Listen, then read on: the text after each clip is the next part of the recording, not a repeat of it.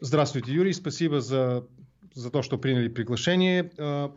Я хочу начать наш разговор с одним, может быть, общим вопросом, который не очень касается того, о чем мы договорились разговаривать, но все-таки вы следите последние публикации о Трампе. Я имею в виду книгу э, Швеции э, Крейг э, Унгер, Ангер, не знаю Ангер, как русский. Ангер, Ангер да, Крейг да. Ангер. Насколько серьезны все эти утверждения, которые мы можем прочитать, когда и на болгарском будет эта книга, которая называется «Американский компромат». Насколько все это серьезно, по-вашему?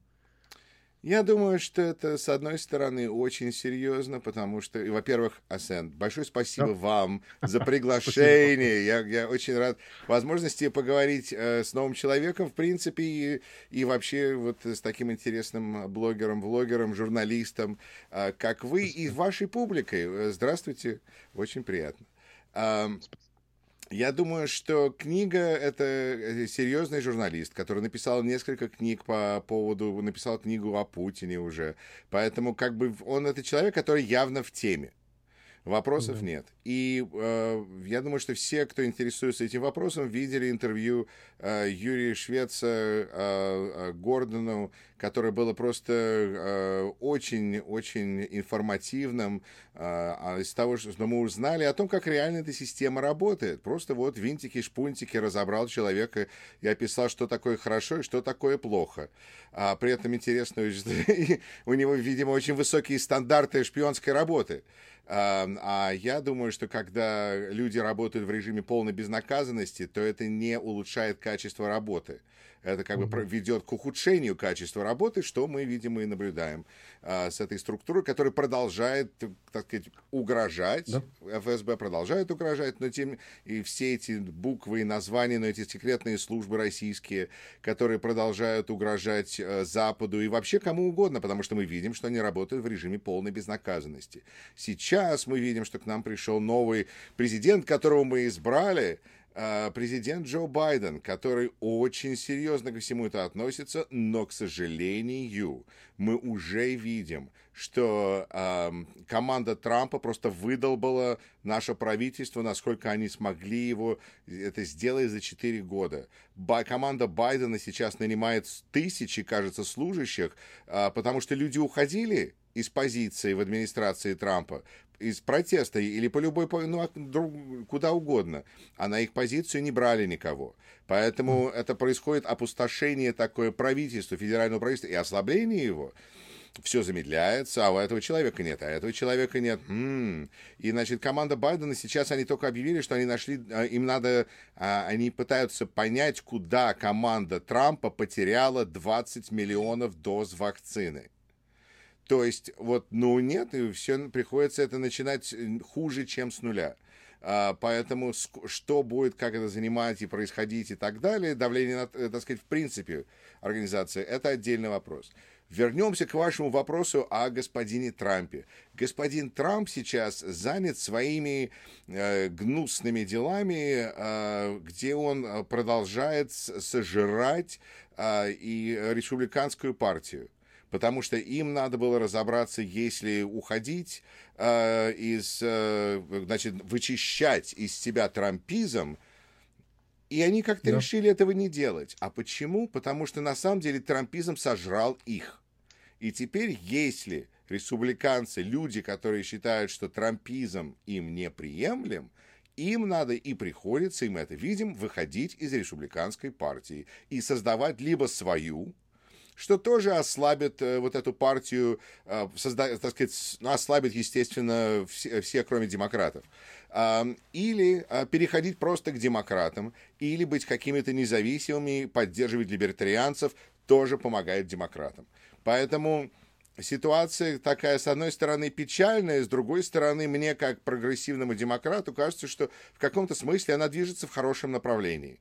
Пусть они разбираются у себя, кто у них там главный фюрер, чтобы после этого, а, а в это время страна может решать проблемы. В это время мы можем а, ставить компетентных людей на работу. И, как бы завершая мой ответ вам да. на этот вопрос, возвращаясь к книге э, Ангера, почему-то я хочу сказать Феликса Ангера, потому что это был персонаж э, в комедии очень популярной э, американской, которая потом стала ситком, э, про неряшливого спортивного журналиста, э, что э, книга это может э, пов, как бы зацементировать репутацию Трампа как человека, который доказано это или не доказано. Это может быть доказано, если бы он сам этому не сопротивлялся. А все его связи, эта информация, так сказать, как бы проявляется в защиту достоверности этой книги, что Трамп отказывается показать свои налоги, он всегда отказывался быть а, прозрачным каким-то в, в своих финансовых отношениях. А, это, ну, как бы, ну, хорошо, если вы против, покажите. Он не может этого сделать. Соответственно, я думаю, что книга а, просто зацементирует его репутацию и, есть, и покажет а, путь, напомнит путь в будущем, будущим прокурорам и будущим э, историкам. Понимаю.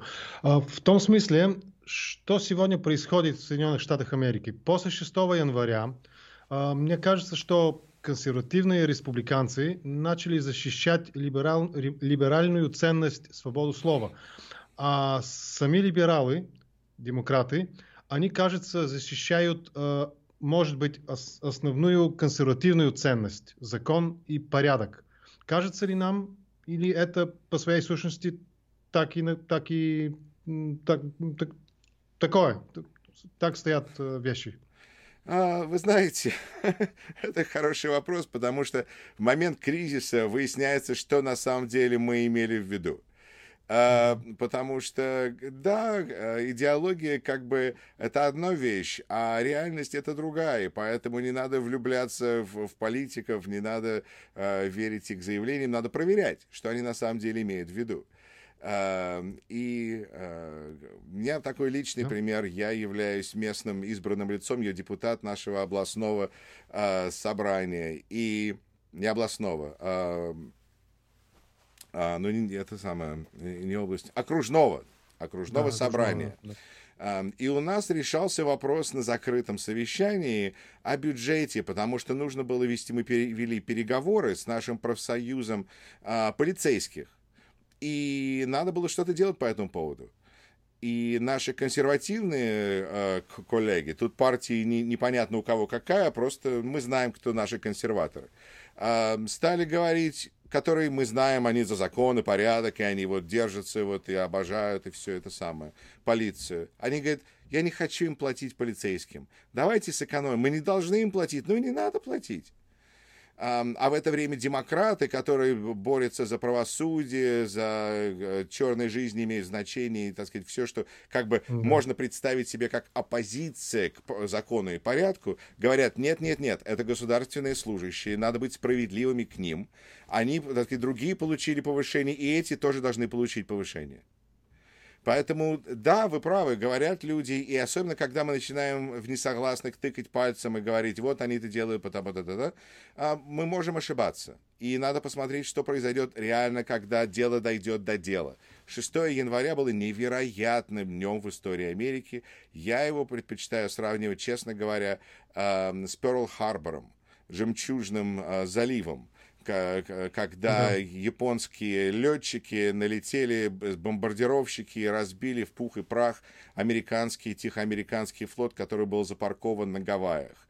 Это было 7 декабря 1941 года. День, который, как сказал наш президент тогда FDR, э, Рузвельт, это день, который будет жить в, в, в незабываемом плохом качестве.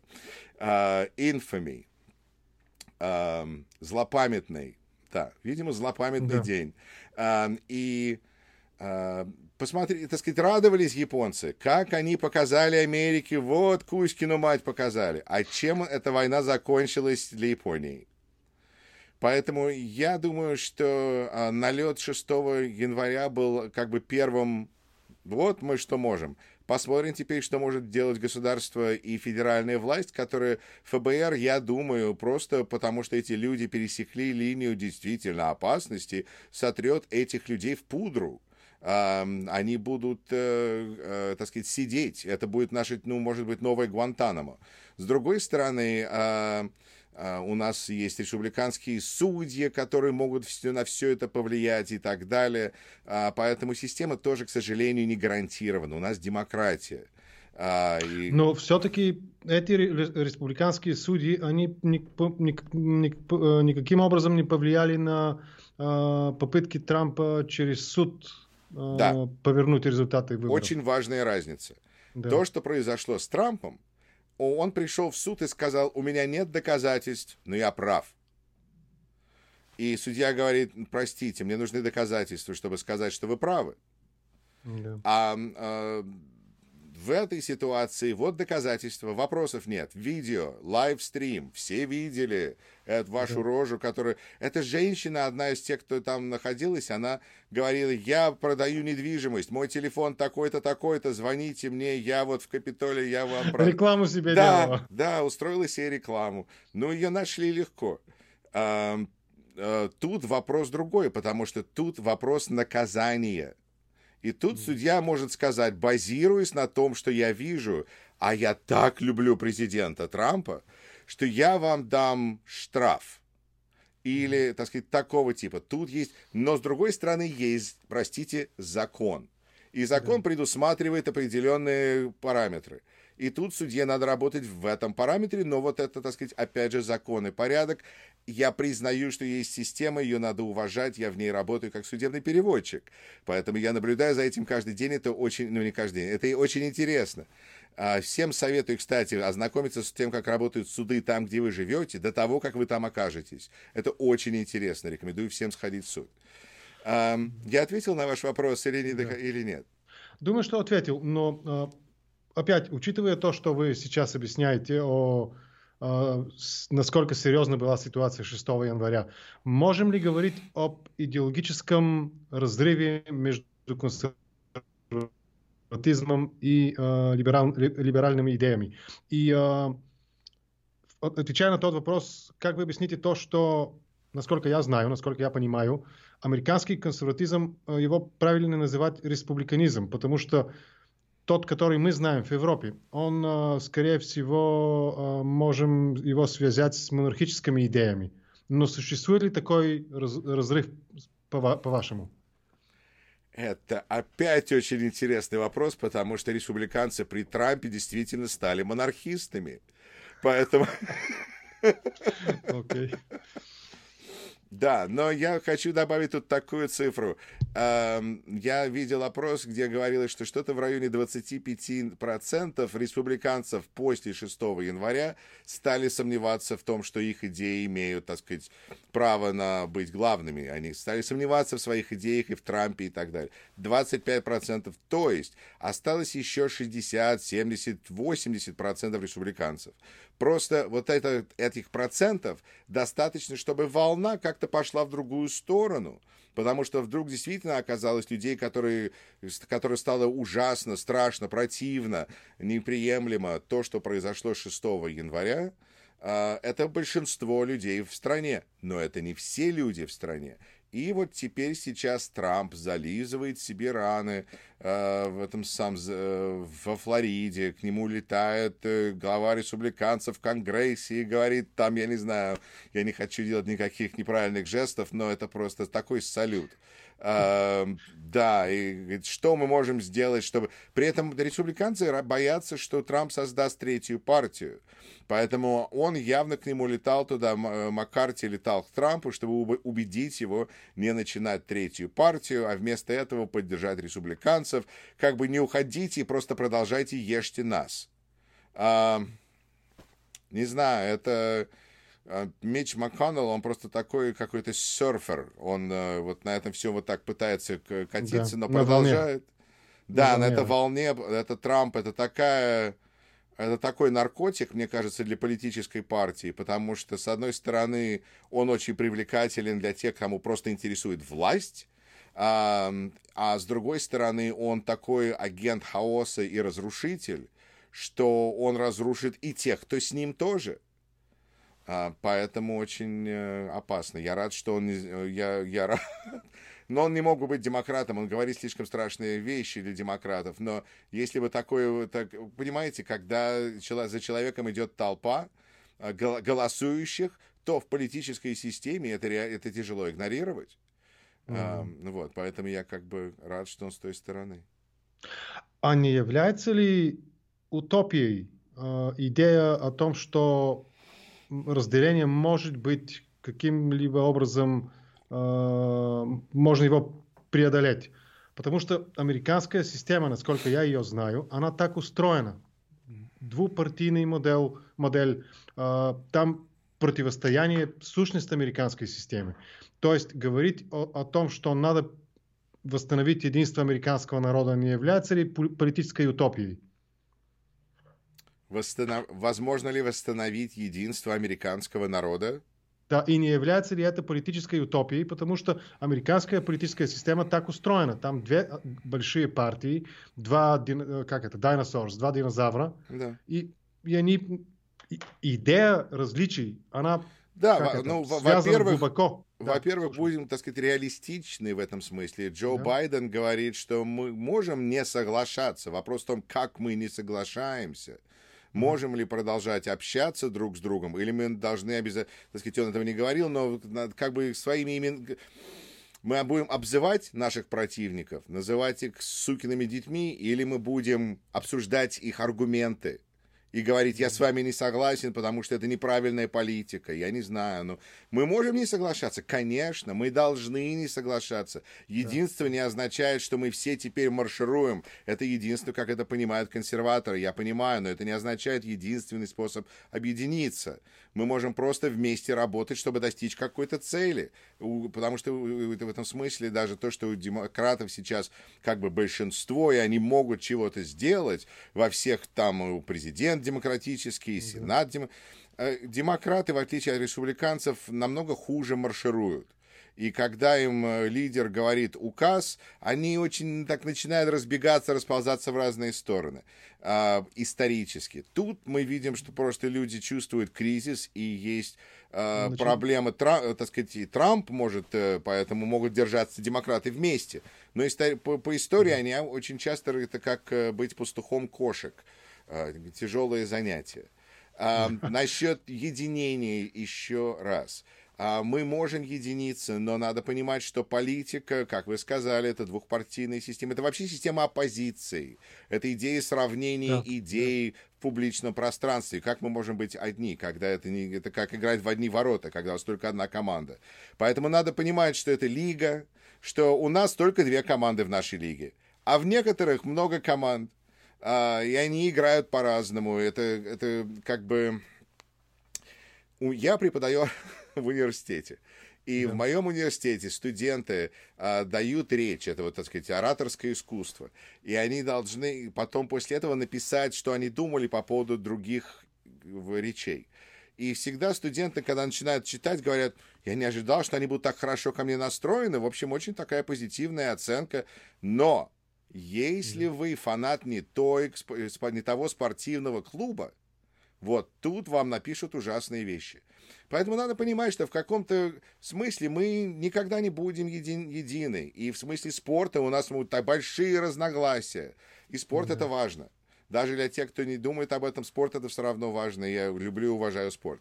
А, но надо э, просто понимать возможности политики и понимать, что э, надо быть прагматичными, надо, э, ну, я не знаю, этот такой важный вопрос. Я думаю, что если президент Байден будет проводить разумную политику, то у него будет не единство, но у него будет большинство. И, наверное, тут вопрос главный. Мы стремимся не к единству, мы э, стремимся к большинству. Потому что единство — это как идеал и perfection. Да Такого нет тоже. Это тоже надо понимать. Есть всегда будут... Но если у вас большинство и на вашей стороне, так сказать, правда, а не сила, а убеждение, потому что в голосовании демократии, то почему бы и нет?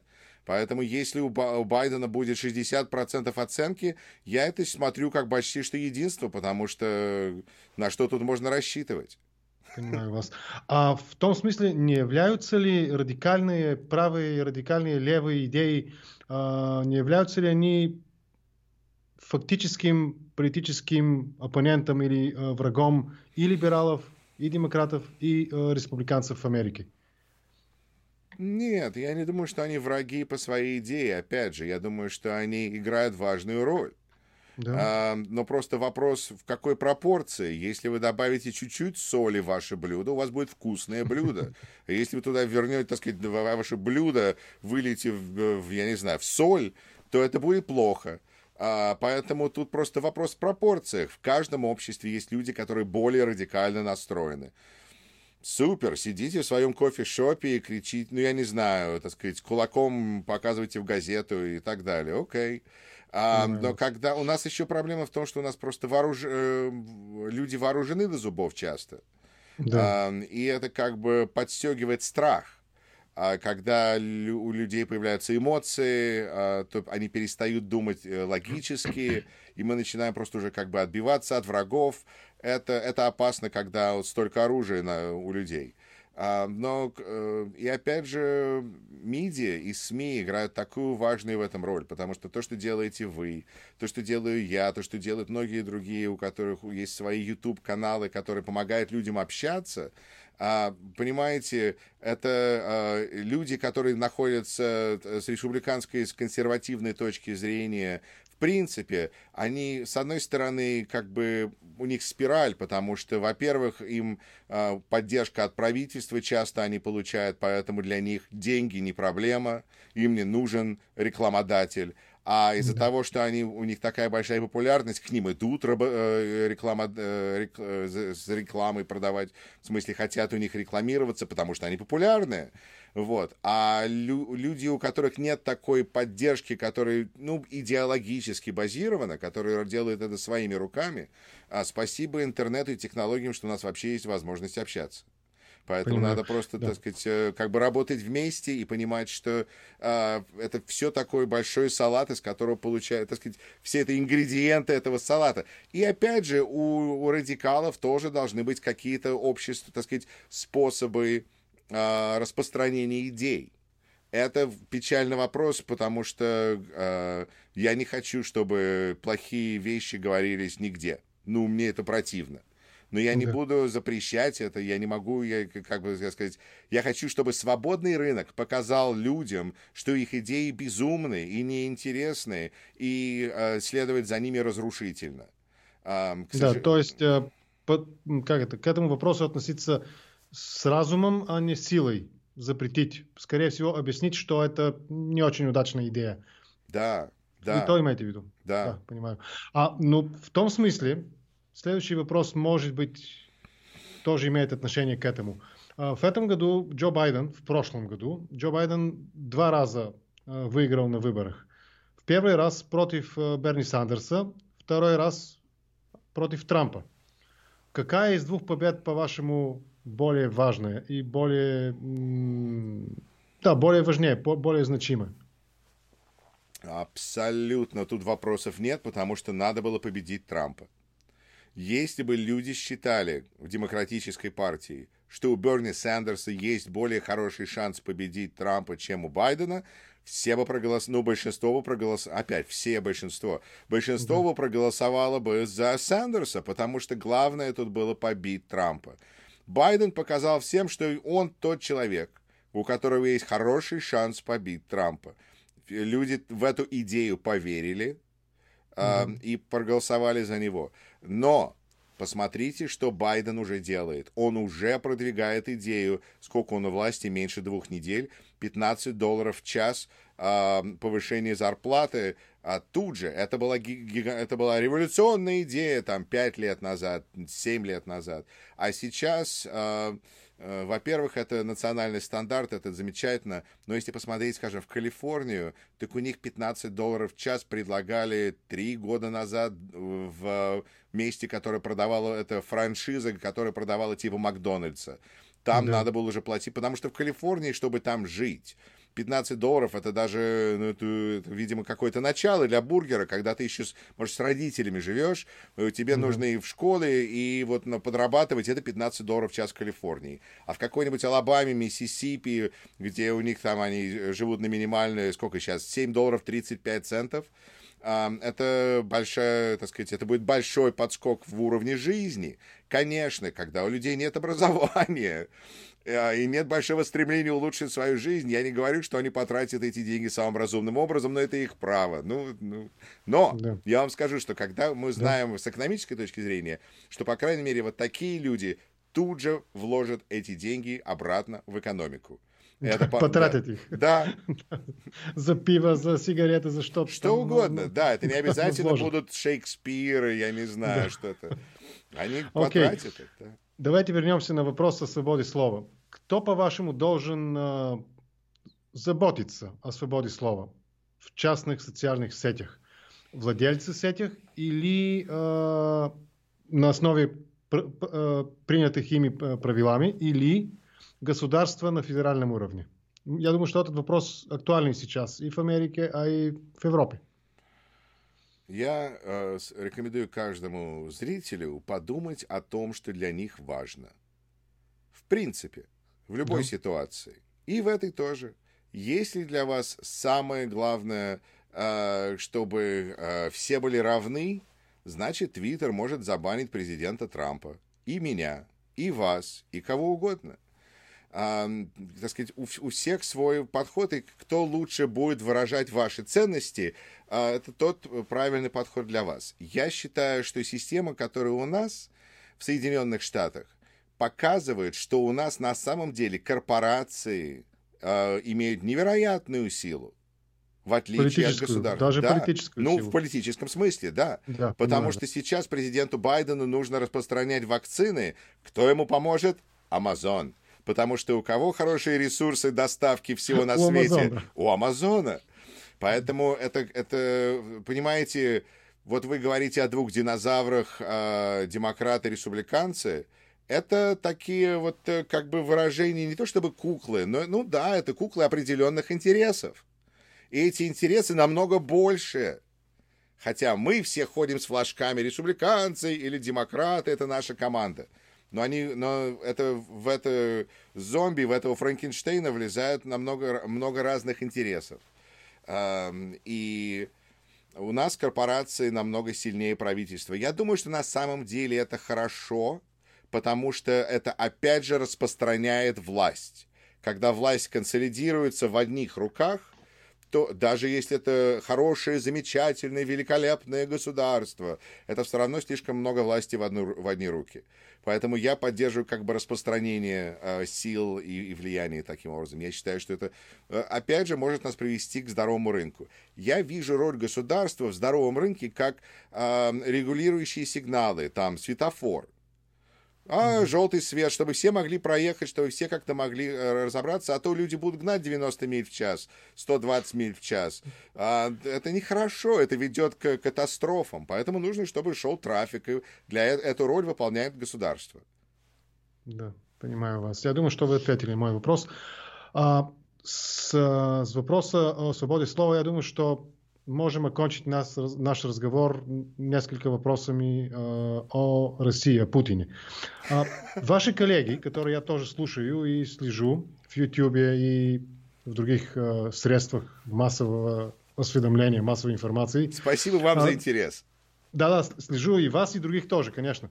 А, есть, такая, есть такой тезис, что Путин устраивает пятый националистический интернационал вы с этим согласны и как вы прокомментируете это? Я не могу, вы должны мне вначале объяснить, что такое пятый национал, что это? Может быть, в историческом смысле имеется в виду то, что уже четыре интернационала мы знаем, они были публичные, официальные, но сейчас что? через... Я не знаю вообще эту терминологию.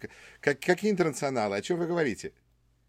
Поддерживая... Окей, я другими словами, словами объясню. Please. А, поддерживая радикальные ультралевые и более всего ультраправые движения, ага. Путин старается сделать, скажем так, а, силу, сосредоточить, сделать, устроить политическую силу, которая может противопоставиться западному демократическому, демократич, демократичному миру, миропорядку. Ага. Вы, вы согласны в том, что есть, существует такая идея в его голове? Поддерживать именно ультраправых и иногда ультралевых политических движений, которые под, как это, ну, разрушают западный демократический миропорядок. С этим согласны? А, Асен, это, это основа его внешней политики. Да. Да, это, это, мы видим это на примере Советского Союза, когда Советский Союз распался, и вдруг всякие террористические группировки растворились, потому что кто их финансировал? И поэтому ну, то же самое мы видим. Почему бы Путин, который сказал, что для него самое было ужасное то, что развалил Советский Союз, мы видим, как он повторяет, а, пытается возродить те же самые идеи одним путем или другим. Поэтому, а, да, поддержка экстремистов, поддержка радикалов, это всегда было основой внешней политики. И, конечно, ирония в том, что именно с такими людьми кру круче всего борются в самой России – боже упаси, вы можете себе, это, насколько я понимаю, это одна из, кстати, хороших сторон Путина с точки зрения народонаселения России, это тем, что он достаточно эффективно борется с ну, вот такими группировками внутри России. Но за пределами mm-hmm. России он их всегда э, радостно поддерживал. Да, mm-hmm. и тут еще и важную печальную роль играет ортодоксальная церковь, которая стала таким, насколько я понимаю, оп- ну, если, может, всегда была, э, оплотом консерватизма, особенно в Америке, особенно в западном обществе. Это очень интересная история тоже. А какой порядок наводит Путин в России? Как вы определите режим, который сейчас в России существует? Не знаю, но новофеодальный. Новофеодальный. Ну, как-то, так сказать, это хороший вопрос, потому что меня это тоже интересует. И, наверное, все, что я мог придумать, поэтому неофеодально. Кстати, вот я еще подумал о предыдущем вопросе. А, вот именно экстремисты в Соединенных Штатах и республиканская партия а, так хорошо думают о Путине. И, к сожалению, поскольку мы знаем, что Путин поддерживает экстремизм, быть поддержанным Путиным подчеркивает ваш экстремизм. Да. Это как бы работает в обе стороны. Поэтому, э, так сказать, э, скажи мне, кто твои друзья. Да. А, вот. А насчет строя... А, и, и никогда республиканская партия не была так позитивно настроена Путину, как они сейчас к нему настроены. И это никогда меня так не печалило, как сейчас. Ну, просто скажу быстро, потому что это замечательная партия да. Рональда Рейгана, которая противостояла Советскому Союзу. И была так... Э, помогла ну, мне и моей семье оказаться на Западе. Поэтому так печально наблюдать то, что сейчас мы видим. А, а то, что построил в России Путин, он построил систему, где он маркиз Карабас, и он владеет всем на свете.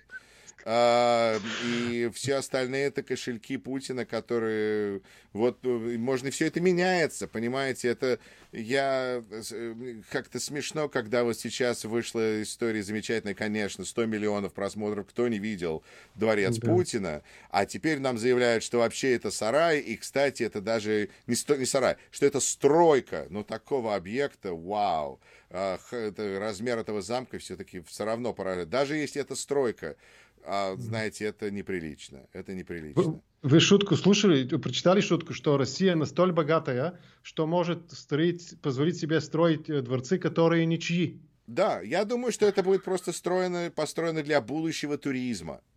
А, потому что туда люди захотят приехать. Я вспоминаю короля Людвига II, которого я лично не знал, э, который понастроил замечательные замки а, по Германии и при этом чуть не обанкротил страну. Э, по, своему, по своему королевству. И когда его свергли, он при загадочных обстоятельствах утонул, а тут же его замки стали туристическим достоянием, куда теперь это, вот, это образ Германии, это замки, которые он построил. А, Нюншвандер и другие. Так что, может быть, об этом думает господин Путин, но я сомневаюсь. А, а то, что сейчас а, Ротенберг, кажется, заявил, что это его замок, просто подчеркивает, насколько это все действительно принадлежит Путину. Вообще все. А если нужно поставить другого человека, это как Matrix, когда агент может стать любым человеком в этой системе, он просто да. в него вливается. Он может из нее и выйти. Но это, это, это, я не, это sci-fi, это научная фантастика, но просто образ для меня вот именно такой, что это один человек, у которого вся власть. Поэтому, когда начинают обсуждать Навального и какие у него позиции, правильные и неправильные, как будто в этой стране есть выборы. Команд. А, я искушаюсь, какой вам вопрос задать в самом конце нашего разговора. Ну, может быть так. Я двух вопросов объединю. В смысле лево, левый, левого, правого политического компаса, в смысле политического компаса, каким политиком является, по-вашему, Навальный? И возможно ли Россия после Путина? Навальный говорит о прекрасной России Путина. Какая по-вашему, будет эта прекрасная Россия Путина при Навальном или при каком-либо другом политике? О, боже. А, хорошо, давайте пофантазируем. Давайте пофантазируем. В конце разговора думаю, что можем себе Да, это, это как было сказано. Говорят, что это цитата, но тем не менее я прочел это комментарий на своем канале Рашкин Report, где да. человек написал, что самый реалистичный способ смены власти в России – это с пришельцами из космоса. Все остальное – это научная фантастика. А, поэтому так, да. Прекрасная Россия будущее это Россия на Марсе, может быть, тогда. Да-да-да, вы видели видео, это как это, это деревня на Марсе. А вот, может быть, это и есть светлая Россия будущего. А, я, понимаете, во-первых, хочу сказать, что я веду свои программы, свои интервью, свои, я даю комментарии. А, у меня определенная своя цель. А, определенная цель в данной ситуации, как большая цель, которую я вижу, это американская национальная безопасность. Я гражданин Соединенных Штатов, меня очень волнует безопасность моей нашей страны, и я знаю, что такое Россия чуть-чуть, потому что я там жил, и я продолжаю говорить по-русски. Я вижу, что это большая опасность. И я вижу свою роль в этом а, а, тем, что я могу донести каким-то людям информацию, а если уж не надежду, о том, что вообще можно думать по-другому, и что есть другая страна, где не живут страшные какие-то, ну, в общем, неуспешные люди, которых там показывают в пропаганде а просто нормальные люди, которые решают свои проблемы в стране, в которой функционирует закон и порядок в принципе. Как это выглядит? Я думаю, что многим это интересно. Но я не думаю, что я хочу спасти Россию. Я не хочу власти в России. Я не хочу... Это все это... Пусть это... И я считаю, что господин Навальный в этом смысле меня полностью устраивает сейчас. Потому что то, что он может сделать, это, ну, практически обезвредить Россию на какое-то время. Потому что если он приходит к власти, он неизбежно будет заниматься внутренними проблемами. Да, По не кра... останется время и сил на, на внешних да. каких, каких-либо амбиций, да, понимаю. Да, и тут я желаю им всем массы успеха, потому что есть проблемы, которые надо решать. Но тогда они, по крайней мере, оставят остальных в покое на какое-то время. Кто знает, что может из этого получиться, может быть, даже что-то интересное. А люди в России, в моем наблюдении, как, несмотря на то, что страна не может там ничего произвести нормального, когда эти люди оказываются в нормальных человеческих условиях, способны на невероятные вещи. Посмотрите на Google. Так что люди способны, но система не дает.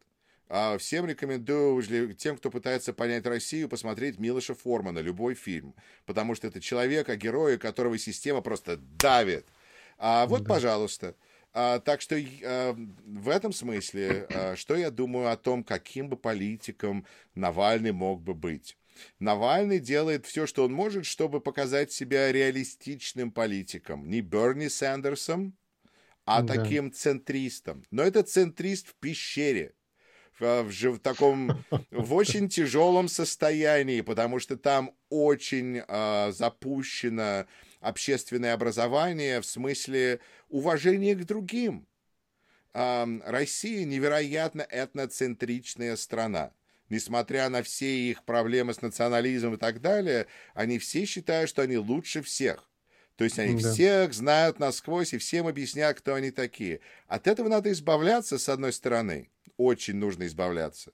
И это, кстати, избавляется, когда люди путешествуют или получают образование. Лучше путешествуют на самом деле. Потому что вы видите, что вокруг есть другие люди и так далее. Это образовывает человека. А когда вы живете в одном месте всю свою жизнь, это также происходит в Америке, так как и в России. Когда люди не путешествуют, они начинают опасаться чужих. А, поэтому, но в России это еще историческое, показывать, тыкать пальцем и говорить, вы там такие сики. Поэтому я понимаю, что Навальному нужно говорить определенные вещи. Хотя, конечно, да. я думаю, если бы он был политиком на Западе, он бы этих вещей, я очень подозреваю, потому что я считаю его умным человеком, очень умным человеком, а он бы не говорил такие вещи. Поэтому я на это смотрю как на выражение э, позиции в этой ужасной шахматной игре э, человека, который пытается эту игру не проиграть. И он как бы, он потерял коня. А, ну хорошо, но я продолжаю находиться в игре, я избежал этого мата. А, так что это тяжелая ситуация. Кем бы он оказался здесь, кто его знает? А, не знаю, это, это интересный вопрос. Но это, но это мое мнение об Алексее Навальном. Я надеюсь, надеюсь, что я достаточно пофантазировал, чтобы вы представили мое, мое, мое Да, мне было интересно ваши, ваши фантазии слушать. Спасибо вам большое за этот разговор. Еще раз очень, очень мне было интересно вас слушать. Юрий Рашкин, депутат окружного э, собрания округа Рок в штате Висконсин и преподаватель коммуникаций в университете Висконсина. Спасибо еще раз за этот разговор. Желаю вам удачи и всего хорошего. Спасибо еще раз. Спасибо вам. Всего хорошего вам и вашим слушателям, зрителям.